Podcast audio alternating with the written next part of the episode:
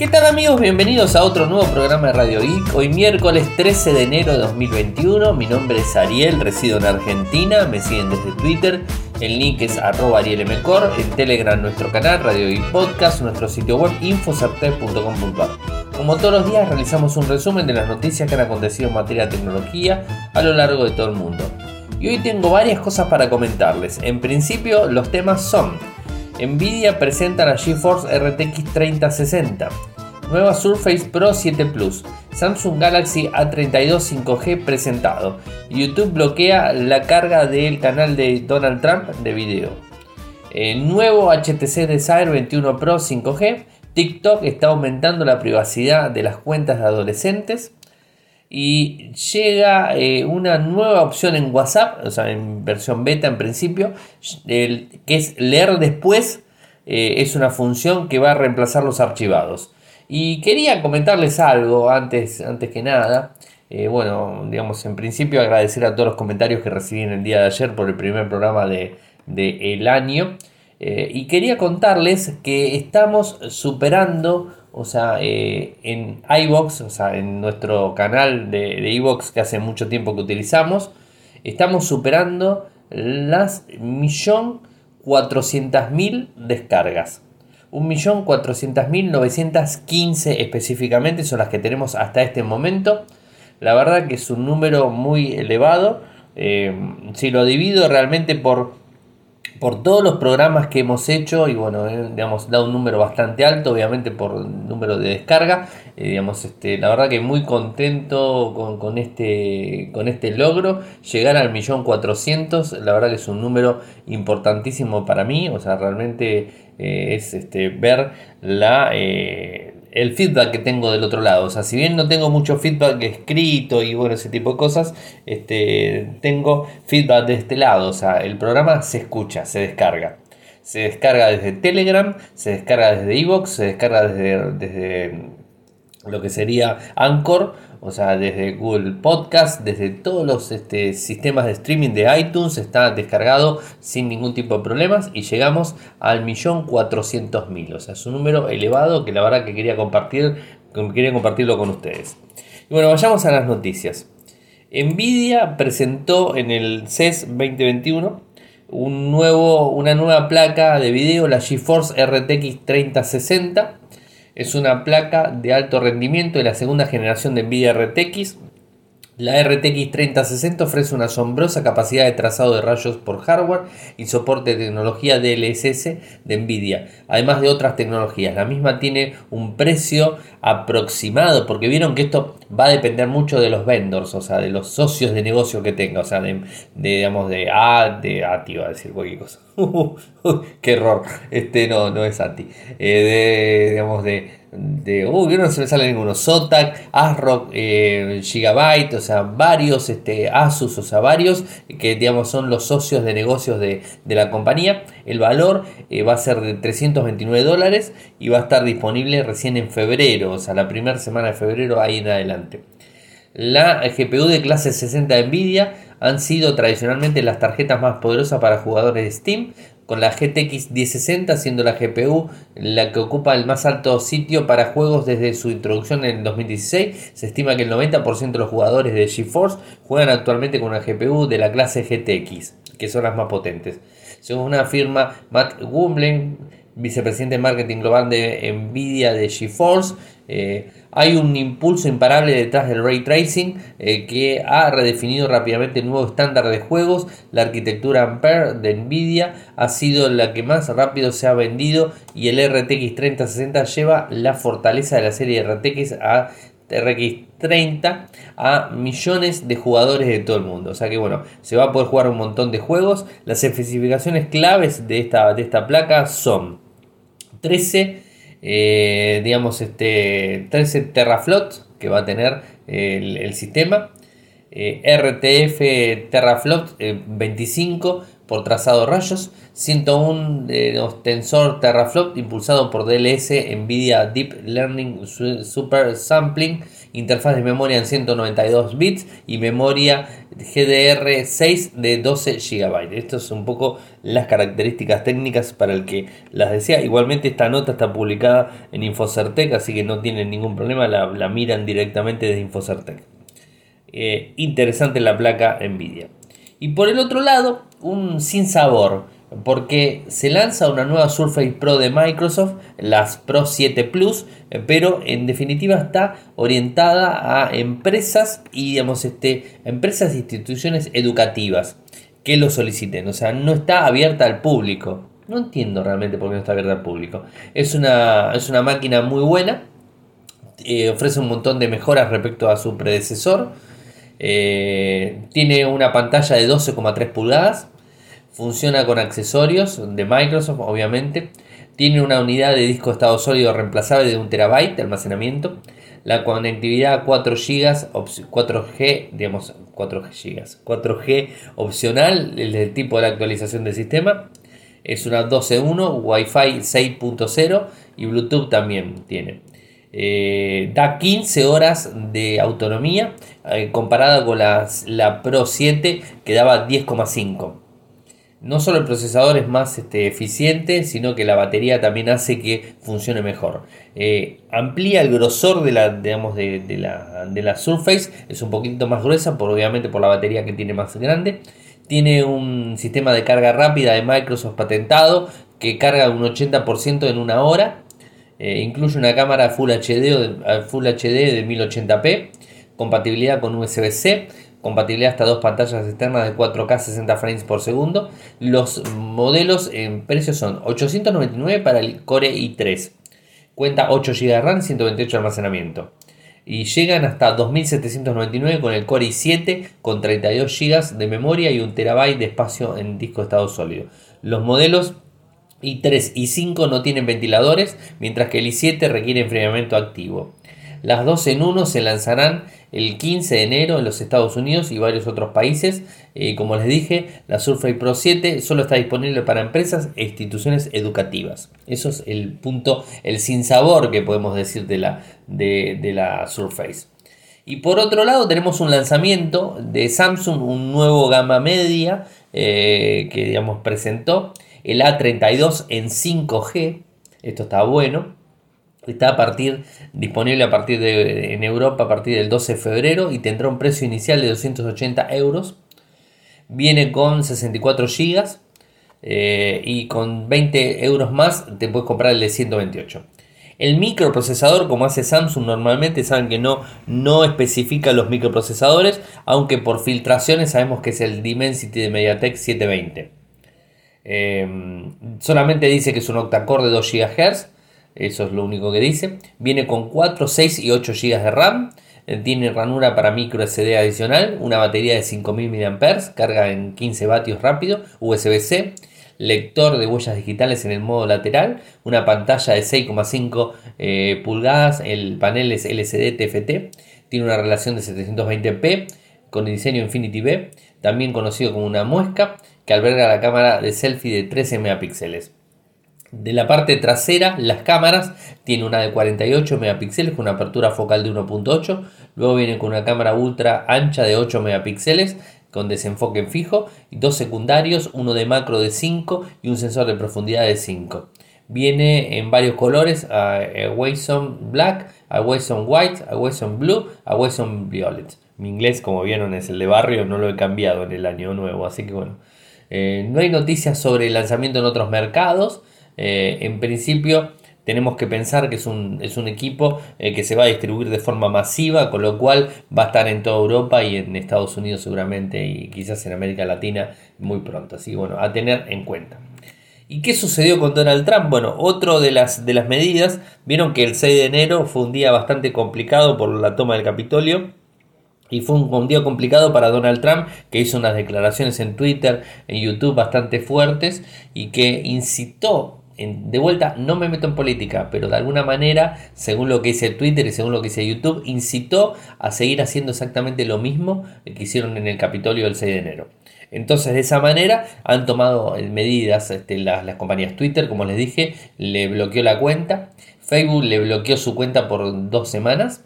Y lo que tiene que ver con YouTube, ahora lo que hizo fue eliminarle el video ese problemático, eliminar la opción de poner comentarios y además le bloqueó la subida de nuevos videos por 7 días. Esto es lo que ha tomado YouTube como represalia. Después de la revisión y a la luz de las preocupaciones sobre el potencial continuo de violencia, eliminamos el contenido nuevo subido al canal de Donald J. Trump por violar nuestras políticas. Ahora tiene su primer strike, y temporalmente no puede cargar contenido nuevo durante un mínimo de 7 días. Esto es lo que dice YouTube en un tweet. ¿Qué más? Lo que dice: dadas las preocupaciones actuales sobre la violencia, también desactivaremos indefinidamente los comentarios en el canal del presidente Trump, como lo hemos hecho en otros canales donde hay preocupaciones de seguridad que se encuentran en la sección de comentarios. Nuestro viaje, apenas comienza, es un poco lo que decía Donald Trump el 6 de enero, y gracias a eso es que le han bloqueado la subida de nuevos videos y los comentarios, de por vida, calculo, ¿no? Un tema delicado, porque hay gente que está a favor del bloqueo de las redes sociales y hay gente que está en contra. Como siempre, tenemos gente a favor y gente en contra. O sea, esto es más que lógico. Nosotros desde Radiogeek lo que hacemos es simplemente contarles la situación, plasmarles lo que está sucediendo y nada más que eso. O sea, eso sería un poco nuestra misión y mantenerlos informados. Ahora, tengan en cuenta que si recibieron un strike, ustedes en su video, en su canal de YouTube, no se sientan solos. O sea, también Donald Trump le pusieron un strike duro y le han bloqueado comentarios, le han bloqueado la subida, con lo cual tenemos que ponernos contentos que no solamente con nosotros YouTube se pone duro, sino que también se pone duro con el presidente de Estados Unidos. O sea, con lo cual es una buena manera de consolarse y decir, bueno, no solamente a mí me ponen un strike en un video que subí por una música relativa que tiene, copyright por ahí dando vueltas, hay una reclamación de derechos, que esto que el otro. Bueno, a él también le han puesto un strike fuerte, más duro que seguramente que los que me están escuchando a mí le han impuesto. Pero bueno, o sea, es un poco para consolarnos de alguna manera. A mí particularmente me ponen continuamente strike en videos en donde me avisan de que estoy cometiendo temas de copyright en música. Y tuve que hacer una barrida muy grande hace unos años, en donde tuve que desmonetizar todos los videos que tenían música de un tercero, que era, Creative Commons, pero bueno, después lo vendió la persona y después obviamente las reclamaciones me llegaban a llovida de una manera impresionante. Entonces tuve que entrar en YouTube, en el canal, ver video por video y con sonido automáticamente desactivarle la monetización, que no es mucha, obviamente. Ustedes saben que desde YouTube los grandes youtubers viven de la plataforma, pero los que somos como nosotros, que tenemos una afluente de 10.000 personas que nos están suscritos al canal y todo eso, no es una gran visualización que tienen nuestros canales. Así que bueno, en principio no ganamos mucho dinero, pero de alguna manera todo va sumando. Me fui por las ramas, como siempre. Bueno, sepan comprender. HTC Desire 21 Pro 5G. Bueno, HTC es una compañía taiwanesa que está bastante dura, o sea, ha perdido su popularidad. Recuerden que fueron de los primeros dispositivos en Android, fueron la piedra angular de Android, estuvo en HTC en su momento y de alguna manera supo perder toda su fuerza en el tiempo por mala cabeza de sus CEOs. Empezó a perder un montón de mercado hasta el momento que ahora que no tiene gran importancia los dispositivos que lanza. Sinceramente me pareció extraño que saque un nuevo teléfono y ya a principio de año, o sea, esté sacando un principio de teléfono. El año pasado también sacó, pero la contra de los dispositivos HTC lo que siempre tiene es que son precios elevados para las características técnicas que tienen. Está aceptada dentro de la regla porque es un precio un poco elevado, ahora les voy a contar cuánto sale y todo. Y no está tan acorde a las prestaciones técnicas que tiene el dispositivo. Así que vayamos a las características técnicas. Tiene una pantalla de 6.7 pulgadas tipo IPS LCD, Full HD+, 2400x1080, relación de aspecto 20:9, un microprocesador Snapdragon 690 que soporta el 5G, es en gama media, está bien, 8 GB con 128, única configuración, 8 GB con 128, tiene ampliación para tarjetas de micro SD. En cuanto a las cámaras, tiene un sensor principal de 48 megapíxeles con un foco 1.8, un ultra gran angular de 8 megapíxeles con un foco 2.2, un sensor macro de 2 megapíxeles, un sensor de profundidad de 2 megapíxeles, una cámara frontal de 16 megapíxeles, es un poco lo que tiene el dispositivo con perforación en pantalla. Batería 5000 mAh, carga rápida 4.0 en 18 vatios, 5G, 4G LTE, Wi-Fi, Bluetooth 5.1, Dual SIM, GPS GLONASS, sensor de huellas en el lateral, jack de auriculares, NFC, USB-C, 205 gramos y lo malo, Android 10. Ya tendría que tener Android 11, pero bueno, tiene Android 10 como los Motorola que les comentaba en el día de ayer. El valor del dispositivo, o sea, como vieron, las características no son malas para un gama media, pero cuesta $11.990 taiwaneses, que son algo así como 350 euros al cambio. Así que me parece un valor elevado para el dispositivo y las prestaciones que tiene. No voy a desmerecerlo porque realmente está bueno, el equipo está bueno, se ve muy lindo, pero digamos, no resalta en ninguna de las características técnicas. Lo único que tiene más fuerte es el 5G, que digamos, lo están manejando con un Snapdragon 690, pero nada más en el dispositivo. ¿Qué más me falta de TikTok? TikTok está aumentando la privacidad de las cuentas de adolescentes de forma automática y por default. A ver. El control parental, mejoran las funciones de control parental y este miércoles ha anunciado una mejora automática y por defecto en las privacidades de cuentas de menores de edad es lo que está metiéndose. De jóvenes de 13 a 15 años, todos los perfiles se han convertido de forma privada. La persona tiene que habilitarlo sin distinción, está en forma privada. Esto significa que las personas tienen que autorizar para que puedan verse esos videos.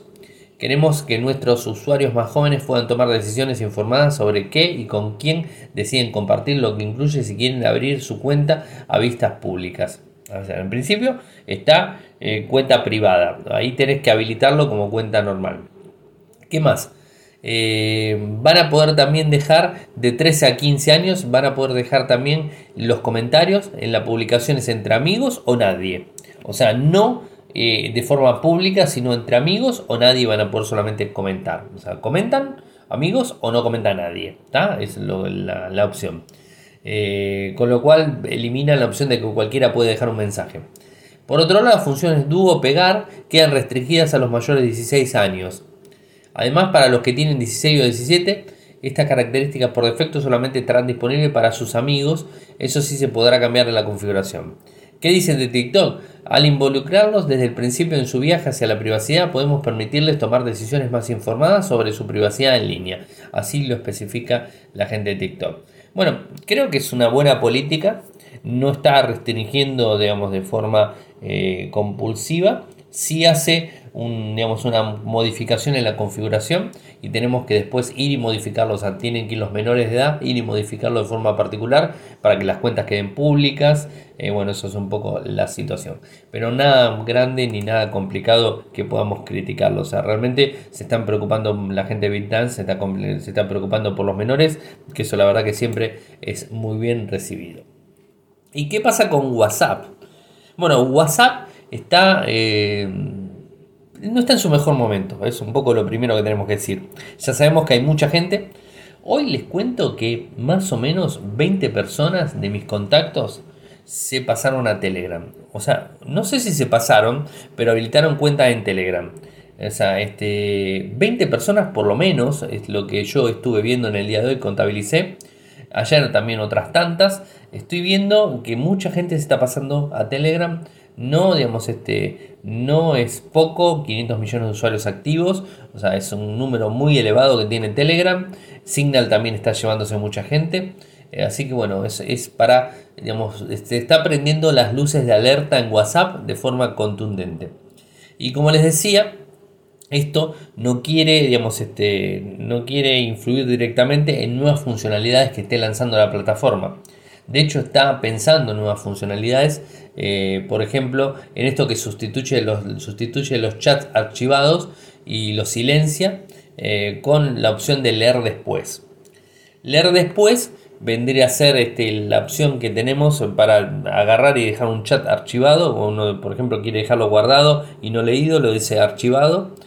O si no, le dice el para leer después. Si pones leer después, la ventaja que vas a tener es que no te va a volver a recordar. Si vos lo pones en archivado, automáticamente cuando llega un nuevo chat te aparece el nuevo chat y el que tenés para leer. En este caso, leer después hace que no active la opción y que no levante el chat que no leíste en su momento y que lo dejaste archivado de alguna manera. ¿Se entiende entonces la diferencia? Es un poco mejor en este sentido para tratar de manejar la información que queremos guardar y que no queremos leer por algún motivo en especial. La función para archivar el chat lleva varios años. Un chat archivado implica simplemente que deja de aparecer en la sección de conversaciones recientes. Sin embargo, vuelven a aparecer en el momento que recibe un mensaje nuevo.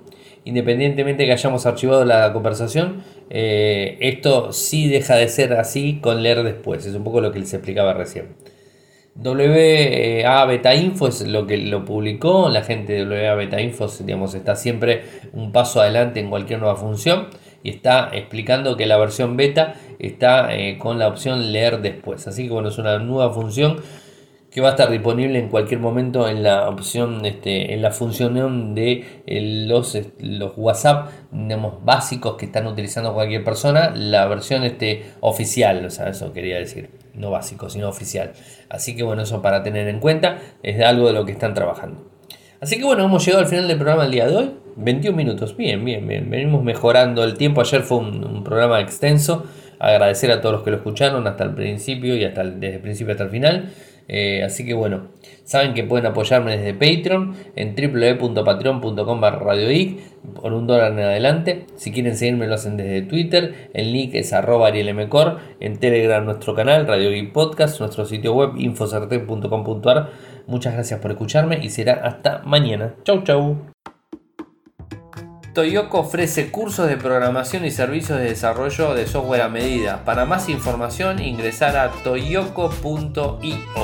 Podés editar tu libro digital en Infosertec. Encontrá más información enviando un correo electrónico a info@infosertec.com.ar.